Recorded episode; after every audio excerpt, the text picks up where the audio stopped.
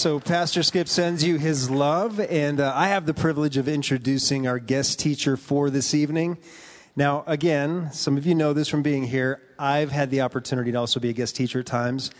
And our hope and prayer every time that God has you all here and, and we don't have the opportunity to hear from Pastor Skip is to then expect something perhaps fresh and unexpected from God through a different teacher. And I have a great privilege of introducing Sam Cruz, who's our campus pastor in Santa Fe. And so he has roots here in New Mexico. His father's from Santa Fe. And uh, he felt called by God, along with his wife Hope and their two boys, uh, to the city of Santa Fe at the same time that we had been hoping and praying for God to provide a great campus pastor for Santa Fe. And earlier this year, that is exactly what happened. And so, brothers and sisters, this is Sam Cruz. Would you please give him a warm welcome? All right, brother, take it away. Good evening, guys. How are you guys doing this evening? You guys good? Uh, it has uh, been a crazy 24 hours, has it not? Yeah, yeah. I would ask you guys to, to raise your hands if you stayed up like all night looking at the election stuff, but we'll actually be able to tell by you nodding off in this service. So there's no need to do that, right? Well, I have uh, good news and bad news for you this evening. All right, first, the bad news. This evening, I am speaking about politics. Right, some of you guys are thinking, oh man, like I have had enough of that. Right? There's been so many hours, uh, so many weeks months, this whole year has been crazy. I do not need more talk about politics. Well, the good news is, I'm not talking about earthly politics, but a heavenly kingdom. Because the last time I checked, no matter what happens with the election, God is still on the throne. He is still in control. He has the future in his hands, and he is coming back for us soon, is he not? Yeah. And but every single moment that we have here on earth, it's for a purpose. That's what we're talking about. We are talking about worship. So, uh, just to forewarn you, this is not an expository uh, uh, Bible teaching, although we, we love that, we do that often. Uh, today, we are highlighting worship through different passages in the Bible. The, the main passage we will be in is Exodus 32. So you can go ahead and, and flip there, mark it. Another passage will be Mark chapter 14. And if you want extra credit, you can mark Genesis 15 as well. And as you guys turn there, I'm going to go ahead and open us up in prayer. Lord, we thank you for the truth that you are still on the throne. God, we, we may be full of fear, full of questions, uh, full of, uh, uh of doubt, even, God, of unrest. None of this has taken you by surprise. God, you are so good, and we thank you for that. Convict us where we need to be convicted, Lord. We pray that you would have every single part of our hearts, not just a little bit of it, Lord. Be blessed here tonight, God. Fill me with your spirit and fill the listeners with your spirit as well. God, we want to be people filled with you, not of ourselves. It's in your name we pray. Amen. So, I have always been a dreamer. I've always been an idealist. And it has not always benefited me well. One example of this was when I was 16. Right? We all like good love stories here, right? Who likes a good love story? Well, this is a, a, a love story straight out of like the notebook. Not, not that I've seen it or anything. Don't, don't hold me to that. Right? But, but it's a good love story nonetheless, one with a, a happy ending. I was 16 and I was madly in love with my girlfriend. You see, we, we just got in a fight. And, uh, but, but we were kind of solving that, mending things. We went on a date, and it was a beautiful spring day in Tennessee.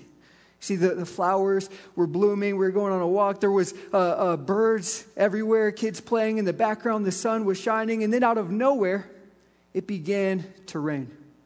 Right? So we run as fast as we can under the pavilion. If you could picture it, it is raining, but it is sunny as well. There starts to be a rainbow in the background. Right? This is the most perfect scene ever. I grab her, her hands, I look in her eyes, and I say, I love you for the first time. She looks at me back. She says, I love you too, John. See, my name is Samuel Elias Cruz. It's not John, right? Actually, John was the, the, the whole reason we were fighting to begin with. It's the name of her ex boyfriend. You guys are saying, Sam, why are you telling me this? I thought that you said this had a happy ending. Well, it does because my girlfriend and John are happily married, right, to, to this day. But shortly after this, I met a girl who became my best friend, right? Her, her name's Hope. And then later, she became my beautiful wife, right? And we now have two crazy little boys together and I wouldn't trade it for the world. I learned two things that day, right, when, when, when I was 16. The first one is that love in the wrong direction has no value, it's completely useless, it is wasted. But then, as I got married and, and, and fell in love with my wife, I learned that if I were to hold back my love, if I, I were to refuse to die to myself, then I would be wasting my love on myself, right? It would be of no value, it would be completely useless. The same thing happens with our worship. Worship in the wrong direction, it has no value at all. It is completely useless. It is wasted worship. You see, but before we begin to understand how we waste our worship, we're going to spend a, a, couple moments talking about worship itself. Why is it so important? And, and why do we worship? You see, we were all washed to worship. We were created for one purpose and one purpose only to love God and to enjoy, enjoy Him forever, aka to worship. But there was an issue. You see, we sinned. And because of our sin, we, we separated ourselves from a holy and perfect God. We then lost the ability to worship correctly. We lost the ability to please God. That is, unless we have faith. Faith in a perfect Savior who lived a life that we could not, fulfilling every single part of the law and then taking our cross, our sin on his back, going to Calvary, having the wrath of God that was set aside for, for our sin poured out upon his very soul. But then he died and then rose again. It is only by faith in Jesus that we have the ability to worship. We were washed to worship. Hebrews 11:6 says this, "For without faith it is impossible to please him. For he who comes to God must believe that he is, that he is a rewarder of those who diligently seek him." See, without faith, we can't please God at all.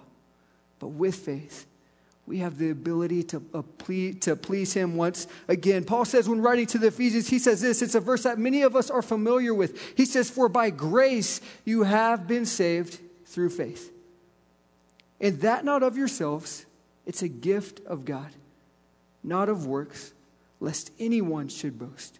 And then he goes on and say, For we are his workmanship, created in Christ Jesus for good works, which God prepared beforehand that we should walk in them. We were washed to worship. You are God's workmanship. You are his masterpiece. He did not make a mistake when he created you. Eh, not only that, but when he drew you to himself, he had good works that were prepared just for you to walk in.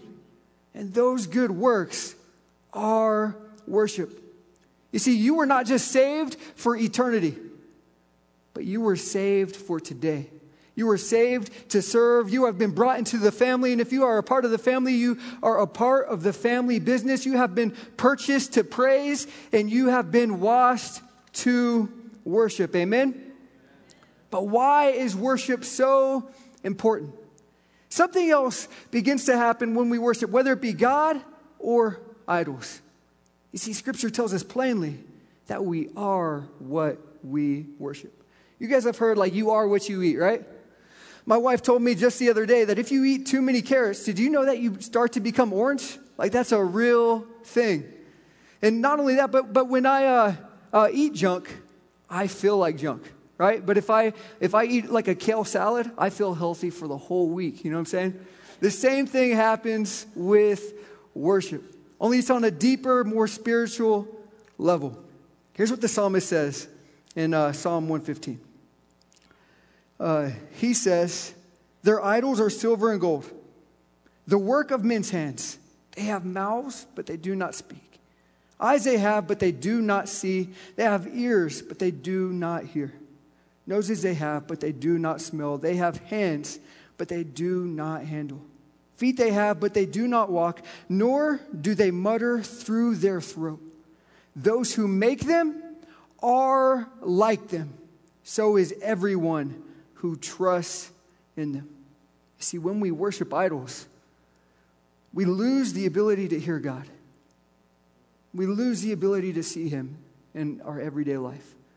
We lose the ability to, to feel Him. Not only that, but, but we can no longer do His work effectively.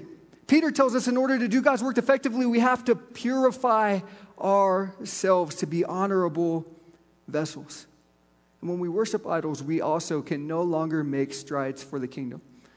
Now, don't hear what I'm not saying. I want to make something really clear. This is not a, a salvation thing, right? If you are a believer and you have placed your faith in Jesus, if you begin to worship idols, God has not left you.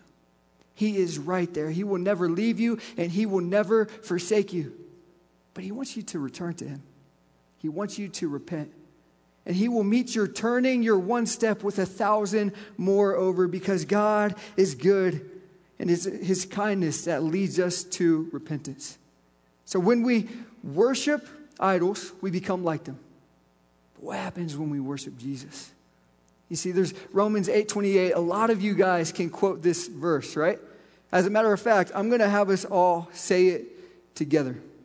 It says, And we know, and finish it off by yourself, guys, and we know that.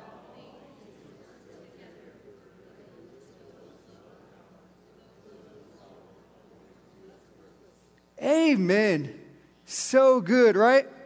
And we know that all things work together for good for those who love God and are called according to his purpose. A lot of us have quoted that verse hundreds of times over, right? But probably out of context. You see, because there's, there's a verse that comes right after that. What is the good that God works? You see, verse 29 is one we're not all familiar with. Maybe some of you are, right? You get extra points for that. But here's verse 29. It says, For whom he foreknew, he also predestined to be conformed to the image of his son, that he might be the firstborn among the brothers. So, what happens is when we love God, he, he, he, works all things together for our good, but the good is that He is making us more like Jesus. He is conforming us into the image of His perfect Son. You are what you worship. If you worship idols, you will be like them. You will not have a voice, a testimony. You will no longer be able to feel God, uh, hear Him, or see Him in your everyday life. But if you love God, He works all things together for His good and His glory. He makes you more like Jesus. Now, let me ask you this may be a tough question. But evaluate your life. Do it right now in your seat. Which are you more like? Look at the past day, the past week, the, the past couple months, the past year. What have you been spending your time, your talents, and your treasure on? Is it the things of God or is it idols? Are we pouring out our worship at the feet of Jesus or are we wasting our worship? See, most of our days go like this. We wake up in the morning, we have our coffee because we, we need coffee to even be normal, right? And then we, we open our phones or maybe we turn on the TV. We, we inundate ourselves with hours and hours of news. We go to work for eight hours. We come home to a family. Maybe we, we have uh, plans for the family. Maybe, maybe, we're just trying to hold the family together. And then we spend more time on our phone. And uh, we, we go to sleep. And then we do it all again. And that's the cycle. You know, mo- most people these days spend about six to 12 hours on their phone every single day. At the end of your life, that's on average 30 years wasted. That's crazy, right? What have you been spending your time, your talents, and your treasure on? Because I guarantee you, to you, whatever you worship, you will be like. You see, I'll be the first one to say, I've missed the mark. I'm guilty. I have wasted my worship. So, what do we do about it? How do we identify when we are wasting our worship and how do we turn things around and use our worship for good? Luckily, we're not the only ones who have done this. You see, there, there have been uh, people who have gone before us and, and who have made greater mistakes than us, and we can learn uh, from them. That way, we can save ourselves some pain. And that's where the Israelites come in, right? Uh, and we are in Exodus 32. Let me read it for us, verses 1 through 6. Now, when the people saw that Moses delayed coming down from the mountain, the people gathered together to Aaron and said to him, Come, make us gods that shall go before us. For as this Moses, the man who brought us up out of the land of Egypt, we do not know what has become of him. And Aaron said to them, Break off the golden earrings which are in the ears of your wives, your sons, and your daughters, and bring them to me. So all the people broke off the earrings which were in their ears and brought them to Aaron. And he received the gold from their hand and he fashioned it with an engraving tool and made a molded calf. Then they said, This is your God, O Israel, that brought you up out of the land of Egypt. So when Aaron saw it, he built an altar before it. And Aaron made a proclamation and said, Tomorrow is a feast for the Lord. Then they rose early on the next day and they offered burnt offerings and brought peace offerings. And the people sat down to eat and drink and rose up to play. We waste our worship when we compromise. And compromise is contagious, is it not? There was a New York man who, who moved his family from, from New York out west to buy a ranch. Right? They, they also uh, bought hundreds of cattle. But their family was debating on a name for the ranch. You see, the, the, the dad wanted to name it the Barjay. The, the, the wife wanted to name it uh, Susie Q. One of their kids wanted to name it the Flying W, and another one of their kids wanted to name it Lazy Y. So eventually, one of their friends came to visit the, the cattle ranch, and uh, uh, he, he, said, Hey, did you guys ever decide on a name? He said, Yeah, of course we did. You know what we did? We, we compromised. We called it the Barjay Susie Q Flying W Lazy Y. He's like, Are you serious? And then uh, as he's taking the tour, he realizes there's no cattle. He's like, What happened to the cattle? He said, None of them survived the branding. And such is what happens when we compromise, is it not? We get burnt and we have scars that we were never intended to bear. You cannot sin in a vacuum. It affects and infects more than you ever thought it would. Some of you guys have heard it said like this Sin will take you fur- further than you want to go, and it will keep you longer than you want to stay. It will also cost more than you want to pay. That's exactly what happened with the children of Israel. You see, they were in bondage for 400 years. They were praying, calling to God to set them free. God finally does. They, they are in the uh, wilderness for just 40 days, and they begin to doubt. Moses went on the mountain to, to seek God, but while Moses delayed, the people of Israel began to doubt. They go to Aaron, they say, Aaron, make us gods. You know, we, we want a God that we can see, that we can feel, that, that we can control. Make us gods. And Aaron knew better. He should have stopped them right there and said, No, we're going to worship the one true God of Israel. But instead, he responds with one sentence he says, Give me your earrings. He begins to, to melt them down, and he makes a calf. And uh, he presents it to the people. And the people begin to say among themselves, Israel, this is the God that delivered you from Egypt. Now, I do not believe that this was Aaron's plan. I, I, do not believe that, that he was willfully creating something for, for them to worship, for, the, for them to sin in this way. And we, we can uh, kind of get that from what he says in the text. You see, he, he responds with, Tomorrow will be a feast for the Lord. You're like, How does that work? Put yourself in Aaron's shoes for a second. He takes their earrings, and, and we're going to get back to the earrings later on. Just hold that, right? The earrings are important. We're going to find out where they come from and, and, and what's the whole deal with them. But he takes, he takes the earrings, he melts them down. And it says he begins to fashion. He takes his time on this thing, he presents it to the people. And you can just imagine how Aaron felt when they began to worship it, right? He's like, I have made a mistake. What, what are they doing? I mean, I, I love that they're worshiping this idol, but they're not worshiping the one true God of Israel like they should be. I know what to do. We'll compromise, right? We will worship God, but we will use this calf to do so. The next day, Aaron had to have been pleased when he saw the, the Israelites coming with their offerings. They had the best of the best. And in Aaron's mind, he probably thought they were bringing them to God to lay at the altar. But what happens next is utterly disgusting. You get it because cows have udders, and yeah, it's a free one. They begin to eat and drink and rose up to play. They, they commit drunkenness, sexual immorality, even as, as would uh, like make the Gentiles blush during that time. Definitely not to be among God's people. So, what happened is as they began to worship this idol, they doubted God. They couldn't see him, they couldn't feel him. And then they also lost their voice. See, the, the other nations looked on. They were like, Is this the Israelites? Is this the people whom God, the God of Abraham, Isaac, and Jacob, uh, followed and, and, and led them out of Egypt with a mighty hand? Is this them? And the Israelites were committing grotesque sin. How did they get this far? See, we do the same. You might be thinking, how do we do the same?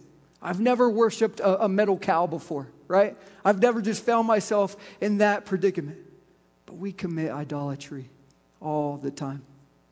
Colossians 3 5 says this Therefore, put to death your members which are on earth fornication uncleanness, passion, evil desire, and covetousness, which is idolatry. You see, Paul is saying to covet, to, to have greed means to be an idolater. And we may say, hey, I, that, that's cool, but I haven't done the other stuff before, right? I haven't fornicated. I'm not unclean. I haven't had like really evil desires, at least not as evil as, as some people. Well, Jesus takes it a step further, and Jesus says, if you've even had that stuff going on in your heart, then you are guilty before God. Every one of those sins, also, the root of it is greed. It's not being content with what the good Lord has given you.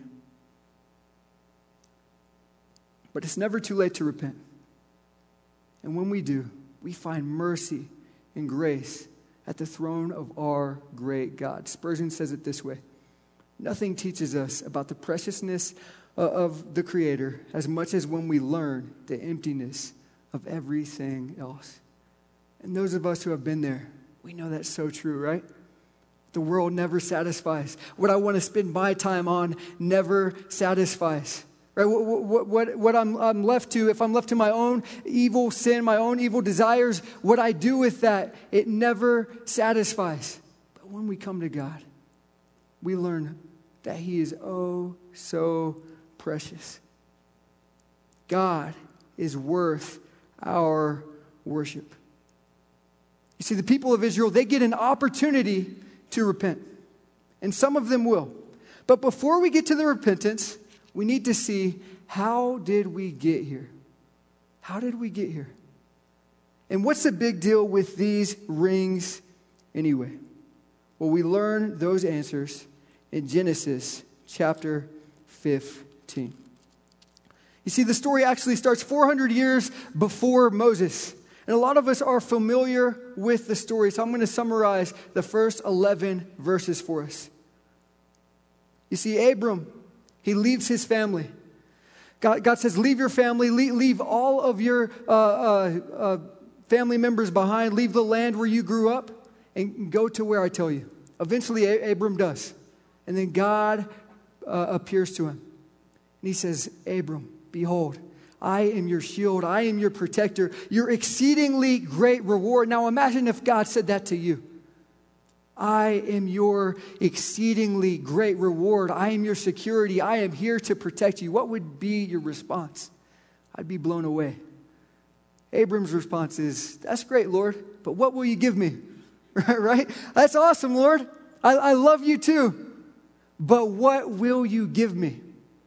You see, because I don't have any sons, and, and the, the, the heir of, of my household, his name is Eleazar. He's not even a direct member of my family. What will you give me, Lord? I love that no question is too big for God. God answers Abram's question right there. He says, Abram, go outside and look at the stars. Try to count them if you dare. Such as uh, will be your descendants, they will be too great to number. And it says, Abram believed, and it was counted to him as righteousness. No question is too big for God. Not only that, but God controls the future. And he is not afraid to call his shots. It reminds me of Babe Ruth way back in the day, just pointing over the fence. Only our God is batting a thousand, right? He hits a home run every single time.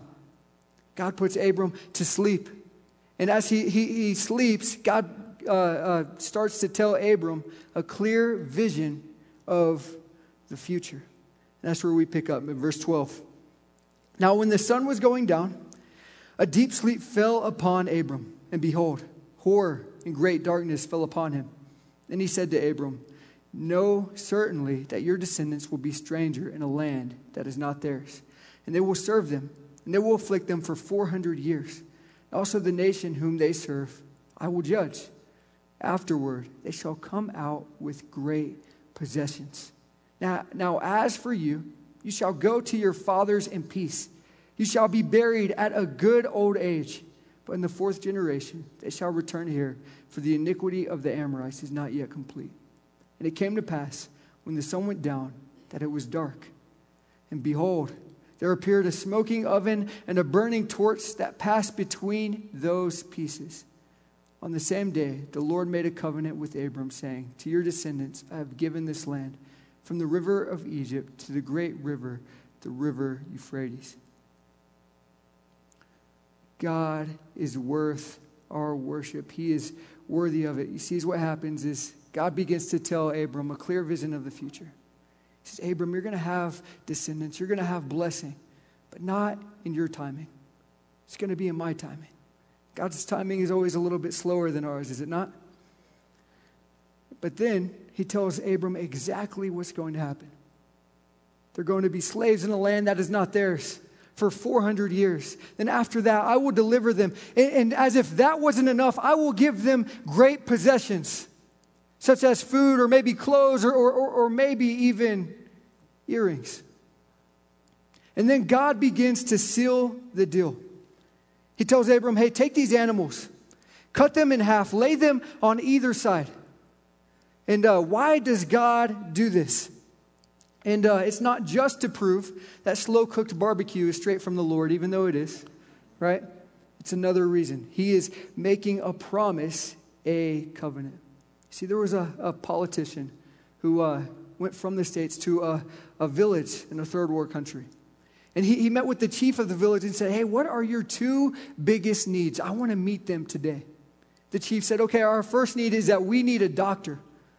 Uh, so the politician gets on his phone. He's talking for 30 minutes. He, he finally gets off. He goes to the chief and says, Okay, I, I, I got you a doctor.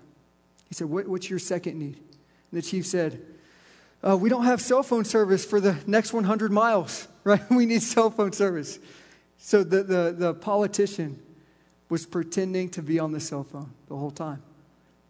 You see, the promises of man are empty. See, some of us are sinful. We're like, oh, I know exactly who that was. You know? but, but that's, that's not the case. You see, Numbers 23 19 says this God is not a man that he should lie, nor a son of man that he should repent. Has he said, and will he not do it? Or has he spoken, and will he not make it good? God is faithful, even though we are not. And his promises, every single one of them, are yes and amen. They are as good as cash. We could take them to the bank every single time. You see, the, the uh, smoking oven came down. And the, the oven represented the glory of God, just like the, the cloud represented the glory of God as the Israelites went through the wilderness. The torch came down, and it represented the presence of God just like the, the pillar of fire represented the presence of God in the wilderness. And then the glory of God and the presence of God begin to pass through the animals. So, some scholars think it was straight through, some scholars think it was a figure eight. Either way, the truth remains the same. God was saying to Abram that day, I would, be, I would rather be like these animals than to go back on my promise with you. I'd rather be in the dirt. I'd rather be cut in half. I would rather be lifeless. I would rather be dead than to break my promise with you. He was making a covenant. Now, the closest thing we have to this in, in our modern age is a wedding ceremony. Now, just picture it with me, right? You have uh, flesh people on one side, right? Flesh or people on the other. Two people walk down the aisle and they say, Before God and man, I would rather be dead than to go back on my promise. But even this comparison falls short because Abram wasn't agreeing to anything, he was asleep the entire time. You see, Abram could not even lift a finger to participate in this covenant with God. It, had, it, it was 100% on God Himself to make it and to fulfill it. And God is able. Nothing is too big for Him. Not our questions, not our, our doubts about the future. And even though we are faithless, He is faithful every single time. And everything happened just as God said it would. Shortly after this, Abram got a new name. You see, his, his name was then Abraham. Not only that, but, but he had a son. First, he had a, a son by his own hand, Ishmael, which was sin, not as God said it, it, it would happen. But then he had the son of promise. He had Isaac. Isaac had 12 sons. One of those sons was Joseph. And Joseph was sold into slavery by his brothers, but what the enemy meant for evil, God meant for good. And God used Joseph to save his brothers, the 12 tribes of Israel, the, the, the other 11 sons, in the midst of a famine. You see, and, and God gave Joseph favor from Pharaoh. And the people of Israel multiplied. But they began to multiply so much that they began to outnumber even the Egyptians. There came a Pharaoh that didn't know Joseph. It didn't know his reputation, didn't know how helpful he was, and he just saw the, the number of Israelites that were there and he was threatened by them. So he enslaved them. And they were slaves for 400 years, just as God said would happen. But as the people of Israel toiled, the Lord took note. As they were enslaved, God was planning an end to their slavery. And he was doing so by the name, by the, by the name of a guy, Moses. Moses went to Pharaoh and he brought 10 plagues. The last one was the death of the firstborn. Pharaoh was saying, Hey, get out. He could not get them out as fast as they could. But Moses gave the people of Israel a command Hey, when you guys leave, I want you guys to ask for their possessions. Right? As if freedom isn't enough, I want you to trust that God's going to give you favor. So they, they obey. They get food, clothing, may, maybe some scarves, but then they also get jewelry. You see, so the Israelites go to the Red Sea decked out in their new bling, and then they begin to doubt. Because right behind them is the enemy, and the enemy wants to take them out. The enemy changed uh, their mind. They want to kill them. The Israelites say to Moses, Why did you bring us this far just to kill us? And God said, Watch this day, because you will experience salvation. God says, What are you guys waiting for? Go forward. The people of Israel do and the Red Sea be, begins to part. There is water on both sides.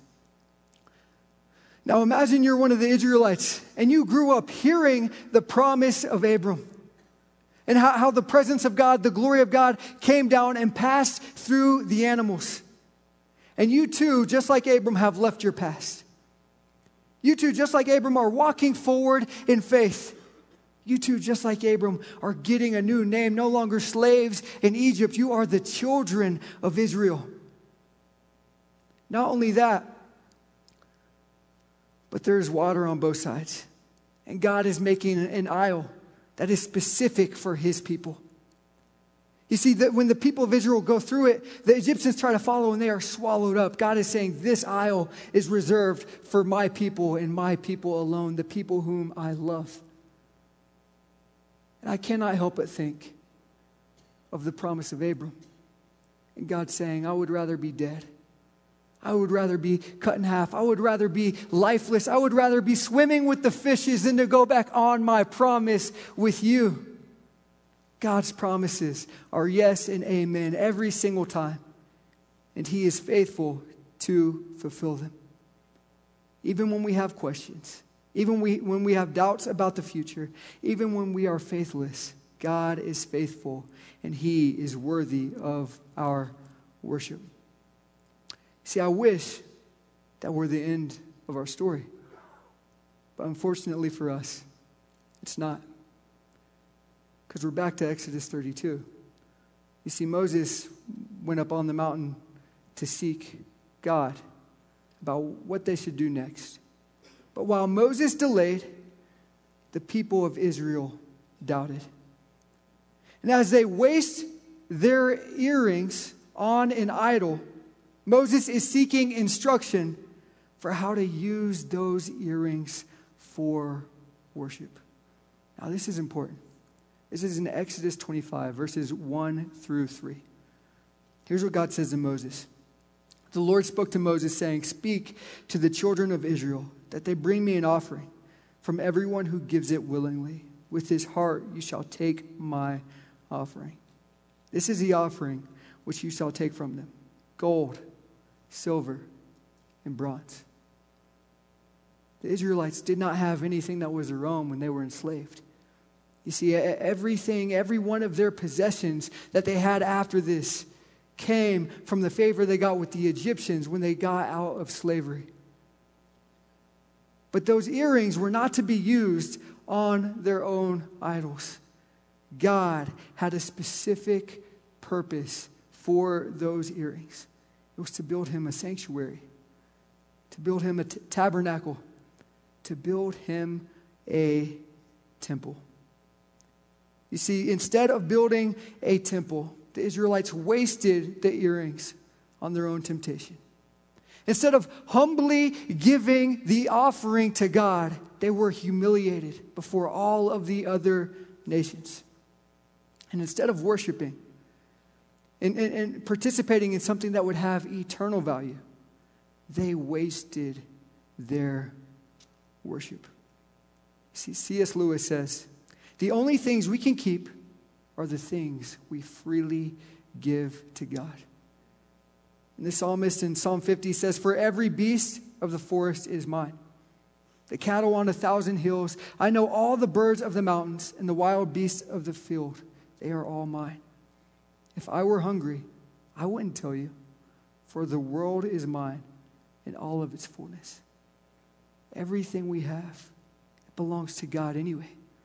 And it, it, and it is not meant to be spent on our own pleasure. Sometimes God gives us a blessing for a purpose, and that purpose is to pour it back at His feet in worship.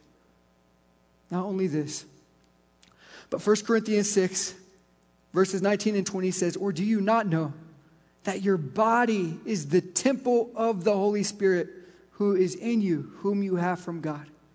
and you are not your own. For you were bought at a price. Therefore, glorify God in your body and in your spirit, which are God's. See, the Israelites, they were supposed to build a temple. We are called to be a temple.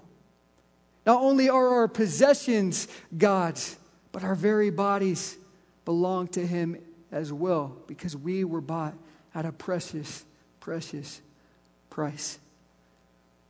So, no matter what we do, whether we eat, drink, whether we work, whether we love our families, whether we have a relationship, whatever it may be, we must do it out of worship.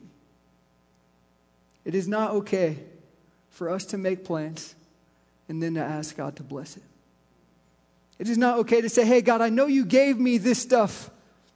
I, I, know, I know you gave me time, talent, treasure, whatever it may be. I know you gave it all to me. I'm just going to make my, my plans and, and, and you'll bless it because you always do. I'm just going to accept this job offer without praying to you. I'm just going to jump into this relationship. I'm going to buy this thing. I'm going to spend all of my time staring at this little device, and you'll bless it. That's not what we're called to do. We are wasting our worship. We must be temples of the Holy Spirit, temples of Jesus. Imagine Mo- Moses' excitement to deliver this news. Israel, I have some, some great news for you. But then he makes it down and, and he hears what's going on. And then he sees it. He proceeds to break the Ten Commandments that God had just given to, to him because the Israelites had already done that on a, on, on a literal and spiritual level. He then does something strange. He begins to melt down the idol and he has the people of Israel drink it. Why would he do this? Is this cruel and unusual punishment? Maybe. But two things happened when they drank uh, the, the water that was, had the idol in it. The first was they had a bitter taste in their mouth that would not soon be washed away. The second is as the, the, the, idol water began to pass through their bodies, they would literally see the value of their idol worship it became bodily waste. It was useless. It was worth nothing. It was literally wasted. But God is merciful, is He not? And He is worthy of our worship. So they get an opportunity for repentance. Moses goes to the people. He says, Whoever is on the Lord's side, come stand next to me. How, how happy would you be to hear this news? Hey, I've sinned against the Lord. I have messed up in a bad way. I have an opportunity to be on the Lord's side. All 12 tribes heard this news, and how many responded to it? Just one. Only the Levites got up and stood next to Moses. Now, this is a side note you'll have to study for your own, but a lot of scholars believe this is why the Levites were called to serve in the temple because they were the tribe to repent. Again, a lot of debate. Go study for yourselves. Uh, that's just extra. But why did they not repent? They, they, they were given a, a, a way out, they were given a way to make things right, to be on the Lord's side, to turn from their sin and turn to God. Why say no? It's not written in here, but, but we can probably guess a couple of reasons because we are sinners ourselves. The first one is they, they, maybe they like their sin. Maybe they were like, hey, this is a good thing we have going on. We can just do whatever we want and say, hey, this is for the Lord. And then it's all okay. Maybe the second one was they took the grace of God for granted, saying, God will forgive me. See, there, there was a, a boy who, who prayed often for a bike. And then one day his friends see him riding a brand new bike down the street. They're like, Oh, your, your prayers worked. He said, Not exactly. I, I realized God didn't work like that. So I stole a bike and asked for forgiveness. you see, a lot of us live our lives this way. We do whatever we want. Then we say, God will forgive me. God will bless it. It will all be okay. Maybe they took the grace of God for granted. Maybe they said, I know God will forgive me but I can't forgive myself. I mean, I've messed up so much. I, I, I don't know how, I could for, forgive myself and, and, and go back to where I was. I'll, I'll never go back, so I might as well keep going this way. Timothy Keller says, When people say, I know, I know God forgive me, but I cannot forgive myself, they mean they have failed an idol whose approval is more important than God's. If God forgives you, if, you, if He says you are clean, then you are clean indeed. Amen? He knows where you've been, and He loves you. And while we were yet sinners, Christ died for us.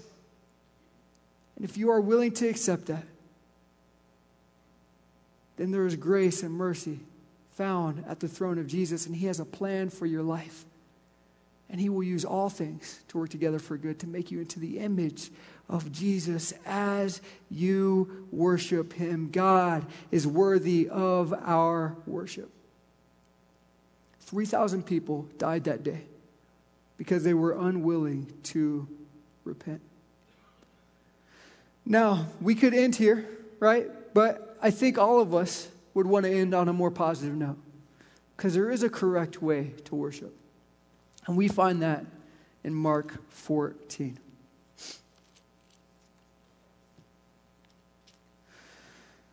Verse 1 After two days, it was the Passover and the feast of unleavened bread.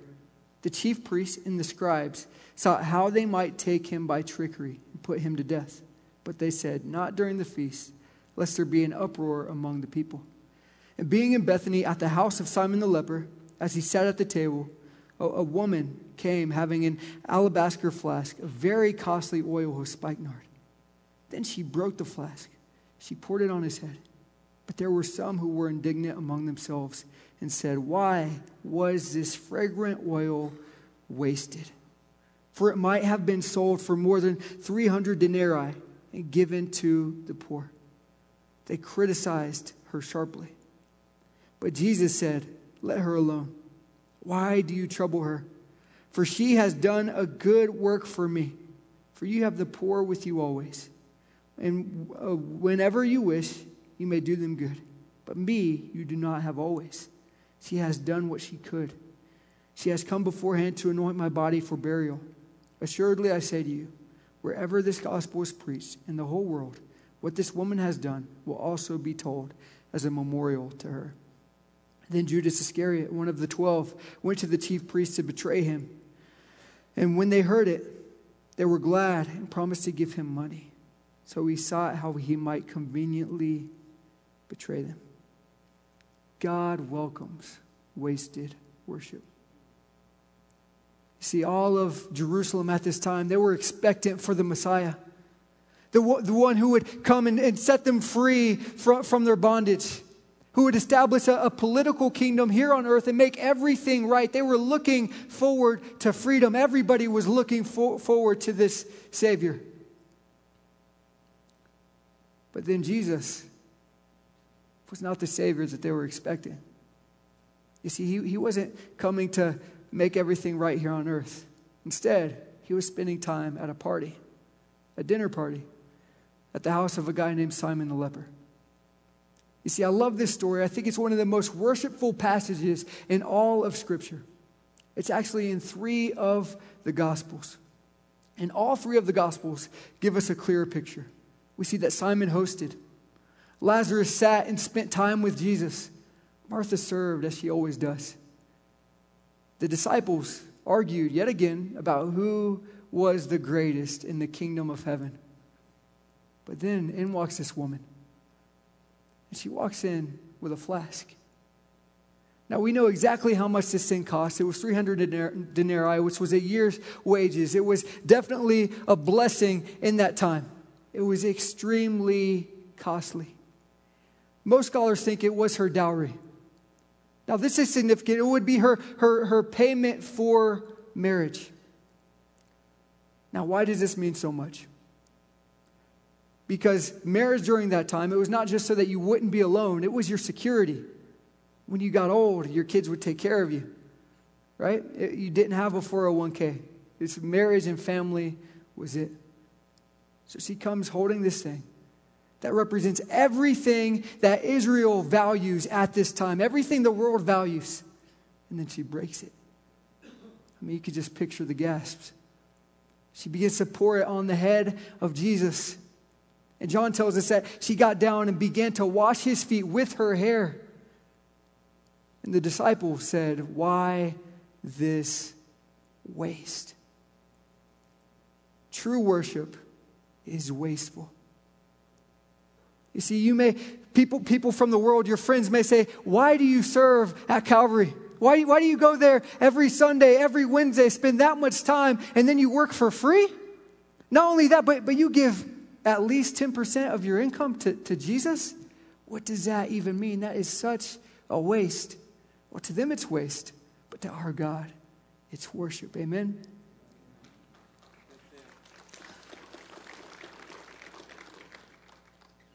The house was filled with the fragrance of the oil. And the fragrance was on Jesus. You see, shortly after this, Jesus would walk through an aisle of people, having our, our cross, our sin, on his, his back. And as he passed by, their nostrils would be filled with a fragrance. And not only that, but, but Mary's hair had the fragrance on it as well. And, and women didn't wash their hair like they do these days. And even if they did, the, the oil would stay on their hair for a lot of time after because there weren't shampoos and conditioners and, and those such things. So when Mary would go about town, people just from the smell could, could say, This is a woman who worshiped Jesus. It can be the same for us, not by your smell, right? But our good works, our worship can be an aroma to the Lord. And God says, Do good works that people may, may look on and glorify your Father in heaven. Everything we do must be out of a heart of worship. Mary got something that the Israelites didn't. You see, they, they sought to build a temple. Mary was the temple. You see, she also got something the disciples did not get. The disciples thought the plan was to establish a political kingdom, a government that would make everything right, that would fix all of their problems. And they were arguing about who would be the greatest in this kingdom, who would be Jesus' second in command, who would be his third. But while the disciples argued, Mary acted. She acted in faith that Jesus was who he said he was, that he was the Messiah, the Savior of the world, that he was the King, that he was uh, the King of heaven and of earth, and that he would die, but he would be r- risen again. She placed her faith not in an earthly kingdom, but in a heavenly one. And she placed all of her security in there as well, pouring out her possible dowry, her future, her future kids, and security right there at the feet of Jesus. The disciples wasted their time on who would rule, but Mary poured out her worship on the one who ruled her heart. Now, I mentioned in the beginning, this is a political message, right? Who's ruling your heart? Is it truly Jesus? Or would your screen time say otherwise? Jesus says, Mary has done a good work. I love that word good. There's two words for good in Scripture. One is agathos, which means morally good, and the next one is kalos, and it means beautiful. And it, means beautiful, uh, beautiful out of heart, but also beautiful in appearance, beautiful in every single way. True worship, though wasteful to the world, is beautiful to our great God. Is what I find interesting here. As I said, this is one of the most worshipful passages in all of Scripture. Everybody's worshiping except for the disciples. We need to take that to heart because we can so often deceive ourselves saying, I'm okay.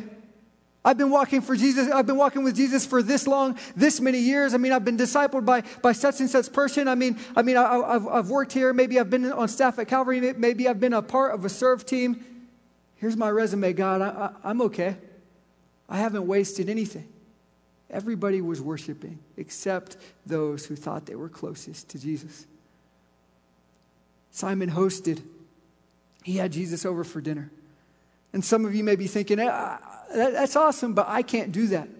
Well, Jesus says, when we get to heaven, he's, he's going to say, Hey, thank you for giving me a glass of water when I was thirsty. Thank you for clothing me when I didn't have any clothes. Thank you for feeding me when I was hungry. And the righteous will say, I, I didn't see you hungry or thirsty or naked. I, I didn't do any of that. Jesus says, If you've done so for the least of these, you've done so for me. Martha served and, and, and she's done this before, but we notice a change in Martha. She serves silently, she serves with the correct heart this time. See, all of us have been there.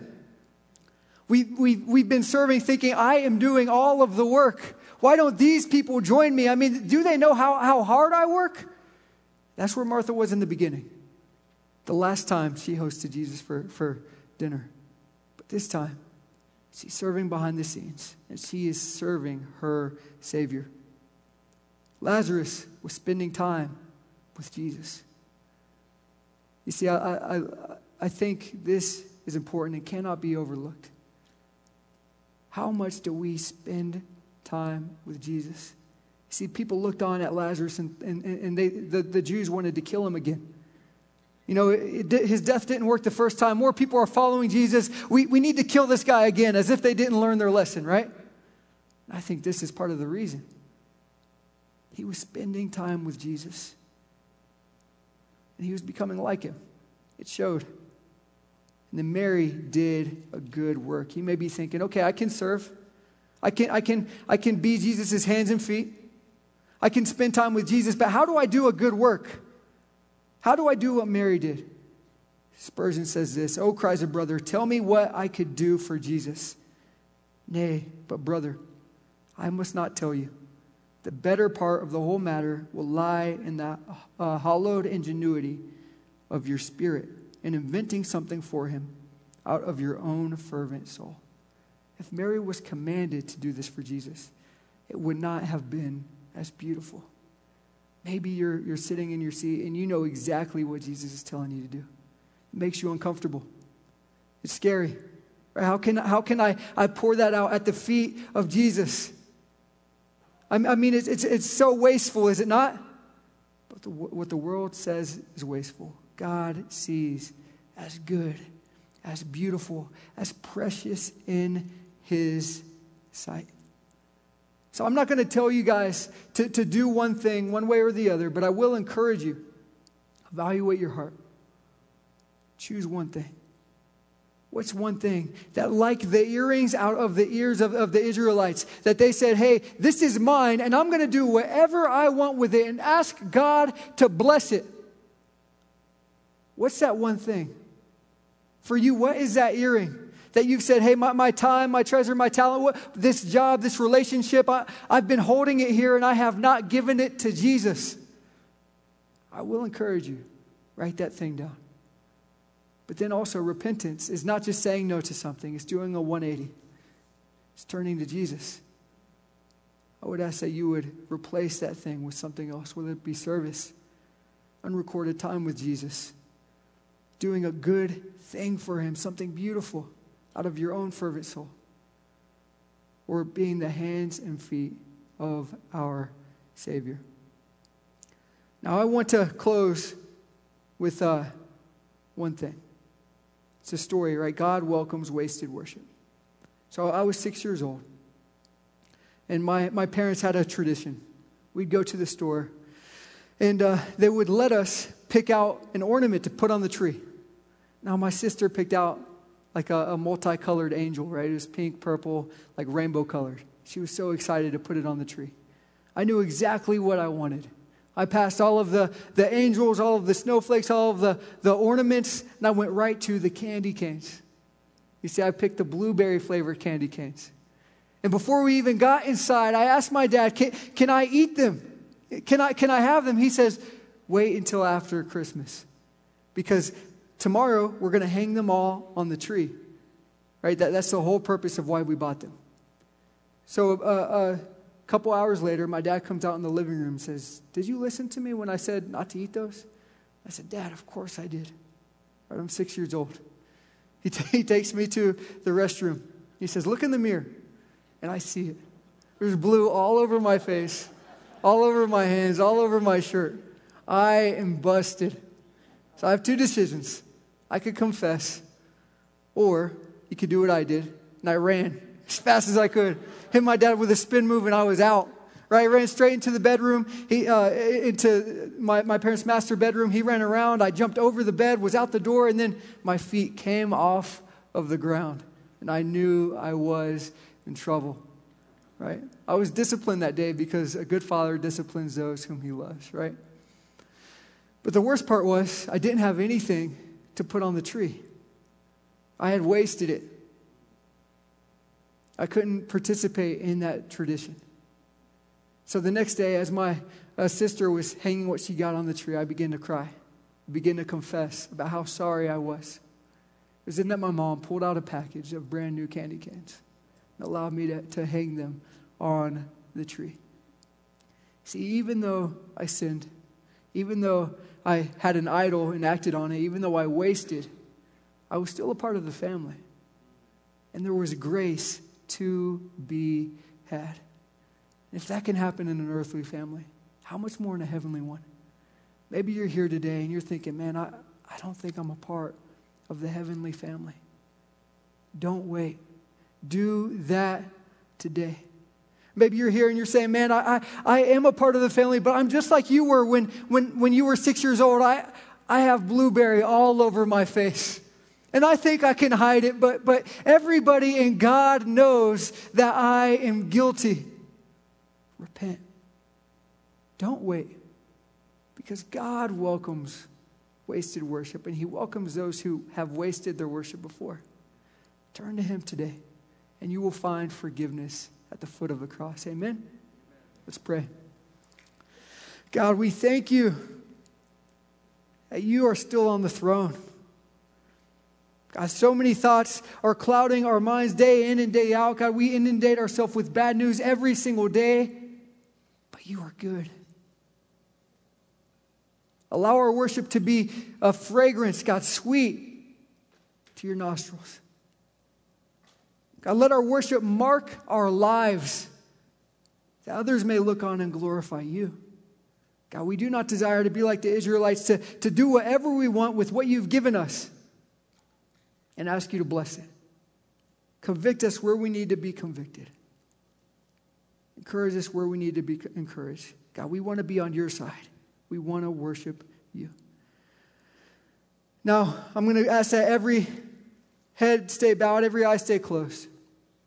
I'm going to ask for two things right here, two very distinct things. The first one is if you want to be a part of the family of Jesus Christ, if you want to place your faith in Jesus for the first time and be his son, be his daughter, all you have to do is raise your hand right now. I'm going to ask you to do it. Just raise your hand and put it back down. Awesome. I see you. I see you. I see you.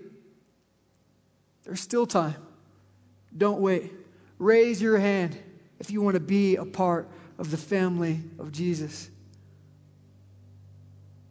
So cool. Now, church, I'm going to ask you to, to pray after me, the whole church, along with these brothers and sisters who have placed their faith in Jesus. Jesus, I am a sinner. I have fallen short. But you are perfect. You lived a perfect life. You died on the cross. You rose again from the dead, and you are seated at the right hand of the throne of God. I place my faith in you. Oh, amen. Awesome. Church, let's give a hand for these brothers and sisters who are now a part of the family. Now, for those of you who are a part of the family, and you know who you are, you have blueberry all over your face, you need to repent. I'm going to ask you to do that as well, but you can do that right after service. Come pray with us. We want to walk that journey with you, we want to celebrate with you, and we want to help you uh, turn your waste into worship. Amen. Awesome. Let's stand up and worship the Lord our God together. We hope you enjoyed this special service from Calvary Church. We'd love to know how this message impacted you. Email us at mystory at calvarynm.church. And just a reminder, you can support this ministry with a financial gift at calvarynm.church slash give. Thank you for joining us for this teaching from Calvary Church.